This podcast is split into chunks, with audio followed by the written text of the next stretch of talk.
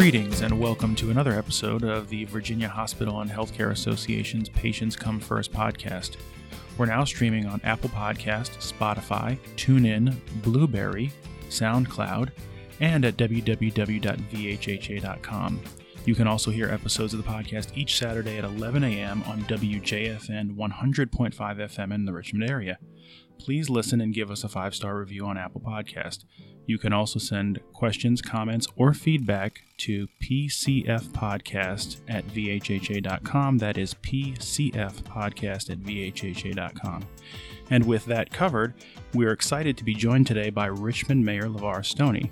Mayor Stoney has the distinction of being the youngest elected mayor in Richmond's history, and he previously served as Secretary of the Commonwealth in the cabinet of former Virginia Governor Terry McAuliffe his impressive resume notwithstanding, and that includes his status as a fellow alumnus of James Madison University. Go Dukes!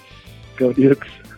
Today, we're going to chat with the mayor about his role in setting an agenda to improve the health and well being of the residents of Virginia's capital city. So, with that, welcome, Mayor Stoney, and thanks for being with us on the program. Hey, thank you, Jordan. Thank you for having me. Absolutely. It is our pleasure. So, to begin with, let's talk about your work to raise awareness regarding the Lead Safe and Healthy Homes Initiative in Richmond. These programs are focused on preventing illness and injury, particularly among children, as a result of exposure to things like lead based paint in older homes. Childhood lead poisoning is one of the most preventable environmental diseases in young children, and yet statistics indicate that about half a million children in the U.S. have elevated lead levels in their blood. Raising the profile of this kind of preventative and precautionary program can be unglamorous work, but it is nevertheless essential. As the chief executive of Richmond, what is your outlook, Mayor Stoney, regarding your responsibility to set conditions to protect and safeguard constituents, both through big picture efforts and through more targeted programs like Lead Safe and Healthy Homes and other things that you're working on? Well, thank you, Julian, for highlighting the fact that this week that we are acknowledging lead Poison Prevention Week uh, in the city of Richmond. Earlier this week, I was in South Barton Heights at a home of uh, Miss Williams, and uh, she had a child, one of her, her, her three sons, who uh, had high levels of lead in his blood, and was able to report it to the Richmond City Health District. And working alongside a nonprofit named Project Homes, we were able to mitigate the hazard that was in her home, but also the home of many, many others as well. We had 35 homes last year in the city of Richmond in which the program that is executed by Project Homes was able to mitigate the hazards. And believe it or not, we have not eradicated the hazardous lead that, that poisons kids in, in homes throughout Richmond. Uh, 60% of our homes in Richmond are more of old stock that was created before the years 1970. So there's lead in the paint, lead in the dust that unfortunately leads to lifelong effects with some of our children. We were able to test over a hundred children last year that were unfortunately tested high for lead levels in, in 2018. And uh, we're just trying to be as proactive as possible with programs uh, uh, that show cross collaboration between us and the nonprofit world with organizations like Project Home. And I know you're also very active. You're you're involved in the Walk to End Alzheimer's initiative, and then also you've got some fitness oriented goals through the city's Parks and Rec program. Can you talk a little bit about how that sets an example and sets an agenda for sort of healthy lifestyles for for people in Richmond and the people you serve? Yes, I'm the chair of the Walk to End Alzheimer's with the Alzheimer's Association here locally in Central Virginia. You know, my grandmother suffered from the scourge of, uh, of Alzheimer's. Uh, she had Alzheimer's and dementia. She was the woman who sacrificed so much for me to live the life that I, I have today. But in her later years, in the winter of her life, she uh, faced uh, the challenges of, of Alzheimer's. And knowing my story, uh, I was able to connect with the organization to start promoting the fact that you know there are a number of black and brown families who also have family members who are victimized by this terrible disease. So whenever we can raise awareness about this disease, but also raise the dollars to actually help with research would go a long way.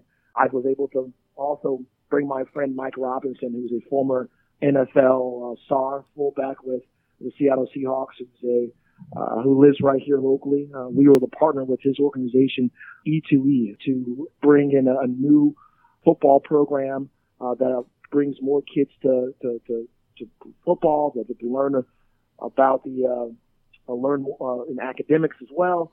Uh, we had a team that went all the way out to Los Angeles last year, and it was because of Mike Robinson's program, UTV. Great to highlight that. And also, we wanted to focus on our children inside the classroom, making sure they're they're eating healthy foods. We won a grant from the U.S. Conference of Mayors and the uh, American Beverage Association for our work on uh, fighting the childhood obesity, but also ensuring that they get nutritious meals inside the classroom as well. And I'm I'm happy to see what schools are doing, bringing a chef in some of the uh, classrooms or some of the schools to actually start making foods from scratch with our kids, getting excited about eating healthy foods.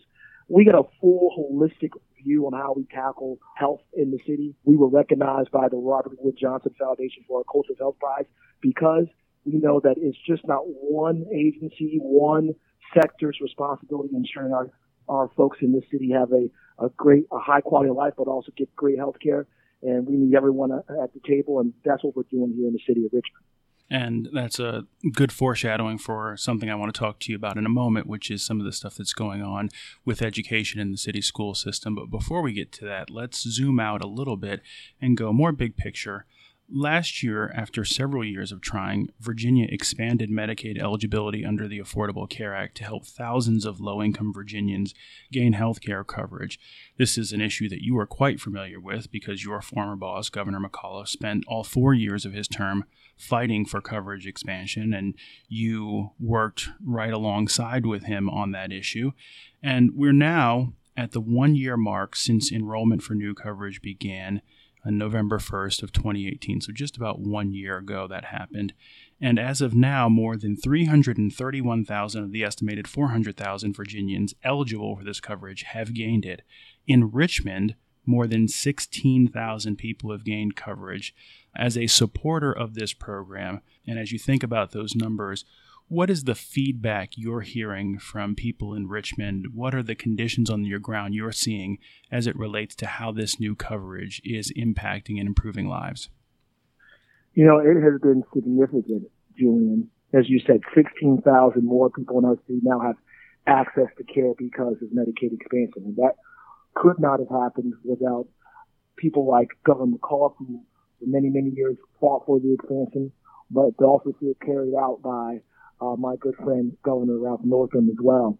I applaud them working so hard to ensure my residents have now access to, to health care and filling in the gap. And what folks don't recognize sometimes is that the people who needed this health care who did not have access were those who were working class, people who are similar to uh, folks like my father, who was a, a high school janitor who come to just fill in that gap. And now that gap is filled with this access to care I go and visit places like the Capital Area Health Network or the Health Brigade, and they they glow about now the ability to, serve more because of this expansion. It is monumental, and we are quite grateful to the leadership of Governor Northam and Governor McAuliffe.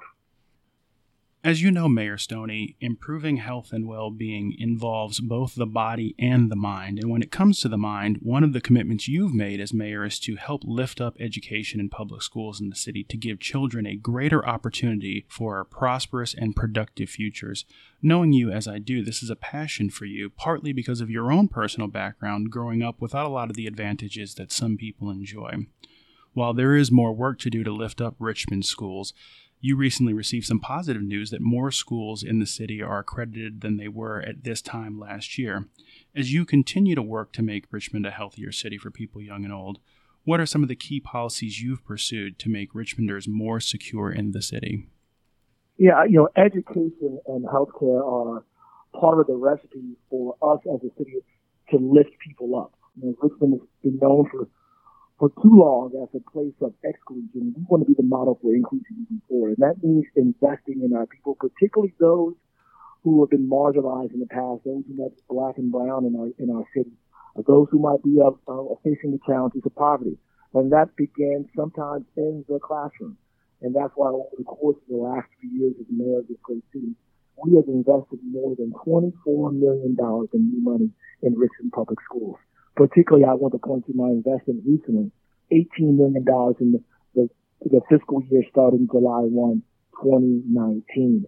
This will go inside the classroom, but what even more significant will be the $19 million we're, we've invested in the capital improvements around Richmond Public Schools. Better HVAC units, which will lead to cleaner air within our schools. Some of the maintenance fixes that are necessary for our kids to, to have a high quality of life within the halls of education. Uh, in addition to that, we're building three new schools in the city of Richmond that were courtesy of uh, our fight towards bringing more dollars back in the 2018 by use of the meals tax 1.5%. So you have three new schools. You have significant increases in the capital fund to fix some of our problems and $24 million uh, in funding for the classroom over the course of the last few years. We're showing everyone that education is a priority for this city and its leaders. And it's really good and inspiring to have someone who has overcome challenging circumstances, someone who was on a reduced lunch program as a youngster, someone who can relate to those challenges and understands the real sort of difficult but important work of rolling up your sleeves and getting at some of those systemic challenges. So it's really good to hear. Uh, Thank you, Julian. And can I just add that this is personal to me? You're right. I was the first of my family to graduate from high school first in my family to go to college, first in my family to graduate college. If it wasn't for public education, I wouldn't be here as the mayor of uh, the city of Richmond. And so I think that every child uh, in our community has uh, should have an opportunity for limitless dreams, and I want them to fulfill those dreams right here in our city limits. You mentioned uh, partnerships earlier, and I want to touch on that for a moment. Enhancing communities requires investment, dedication, and commitment from many stakeholders in both the public and the private sector. Among the ways that Virginia hospitals are pursuing that work is through initiatives focused on population health by targeting efforts focused on addressing social factors that can impact public health. Um, this can be educational attainment, socioeconomic factors, uh, access to, to healthy foods, and, and so many other conditions. And also through an initiative called the Hospital Based Violence Intervention Program, which is aimed at helping victims of violent crime recover and lead healthy lives going forward. As you know, Mayor Stoney, two hospitals have actually invested resources in Richmond's East End, the VCU Health Hub at 25th, and the Bon Secours Center for Healthy Living Sarah Garland Jones Center. Those facilities are focused on community well being programs by offering health screenings, education, nutrition services, and more. As you continue to focus on the overall upliftment of the city and healthcare, which is a component of that, what observations do you have about how programs like the ones I mentioned are helping out in communities in Richmond that perhaps have been neglected in the past? VCU Health, Bon Secours, and HCA in Chippenham are, are critical partners in our, our quest to ensure that every and all in our city receive a quality health care. And what we've been focused on in Richmond is access to healthy food, access to healthy homes, access to healthy activities.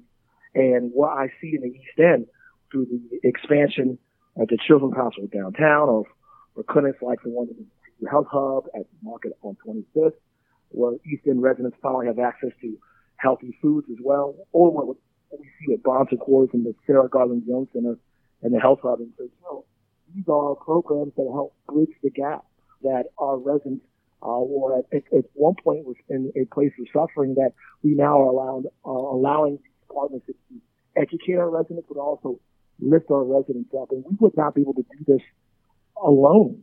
We need partners like VCU Health and Bon Secours and um, HCA at the table to ensure that this quality of life is maintained, not just in 2019 and 2020, but for years beyond. After that serious discussion, we're going to close on a bit of a lighthearted note. Before we go, we'll ask you a question that we ask all of our guests on VHHA's Patients Come First podcast, and it's one that we borrow from a popular BBC program. And the question is this, Mayor Stoney If you were stranded on a deserted island, what one book, one album, and one movie would you want to take with you to keep yourself occupied? And we will spot you a copy of the religious text of your choice. So, other than your preferred religious text, what one book, one movie, and one album would you take with you? Oh gosh, one book. One book. Let's see. Uh, you know, one of my favorite books is uh, The Good Earth by Pearl S. Buck. I'd probably want to take that with me. My album would be uh, anything Jay Z. So the Jay the Black album would be a good one. Allow me to reintroduce myself. My name is Hov. H to the OV. Let's see. And what's the last one? Book, Movie? album, and movie. Yes. Movie. My favorite movie is The Five Heartbeats. I would take that. I could watch it over and over again. I know the words by heart.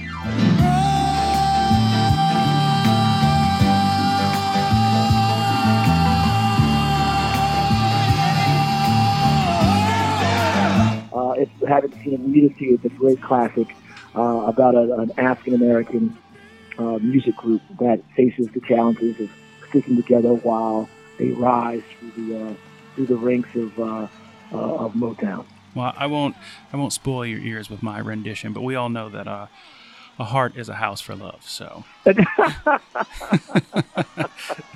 and, and you I'm are absolutely correct. and I am I'm not going to sing either, brother. and uh, and I'm I'm with you on the Jay Z. Although I would say early early catalog Jay Z. Uh, so. Pro- the Black Album is probably about my personal cutoff, um, but and I prefer some of the earlier stuff. The okay. you know in my lifetime, volume volume one and two, some of the earlier stuff. But I, I can. I know you. I know you are an aficionado. So, I, I'm, uh, I'm I'm also a little bit older than you, so yeah, I always tell folks we did not graduate at the same time. no, we did not. No, we did not. well, listen, um, that is going to bring us to the close of another episode of the Virginia Hospital and Healthcare Association's Patients Come First podcast. If you like what you heard, please make sure to listen and leave us a five star review on Apple Podcast and subscribe so that you will know when new episodes are released. And we want to once again thank our guest, Richmond Mayor LeVar Stoney, for making a few moments to be with us today. Thank you, sir. Thank you.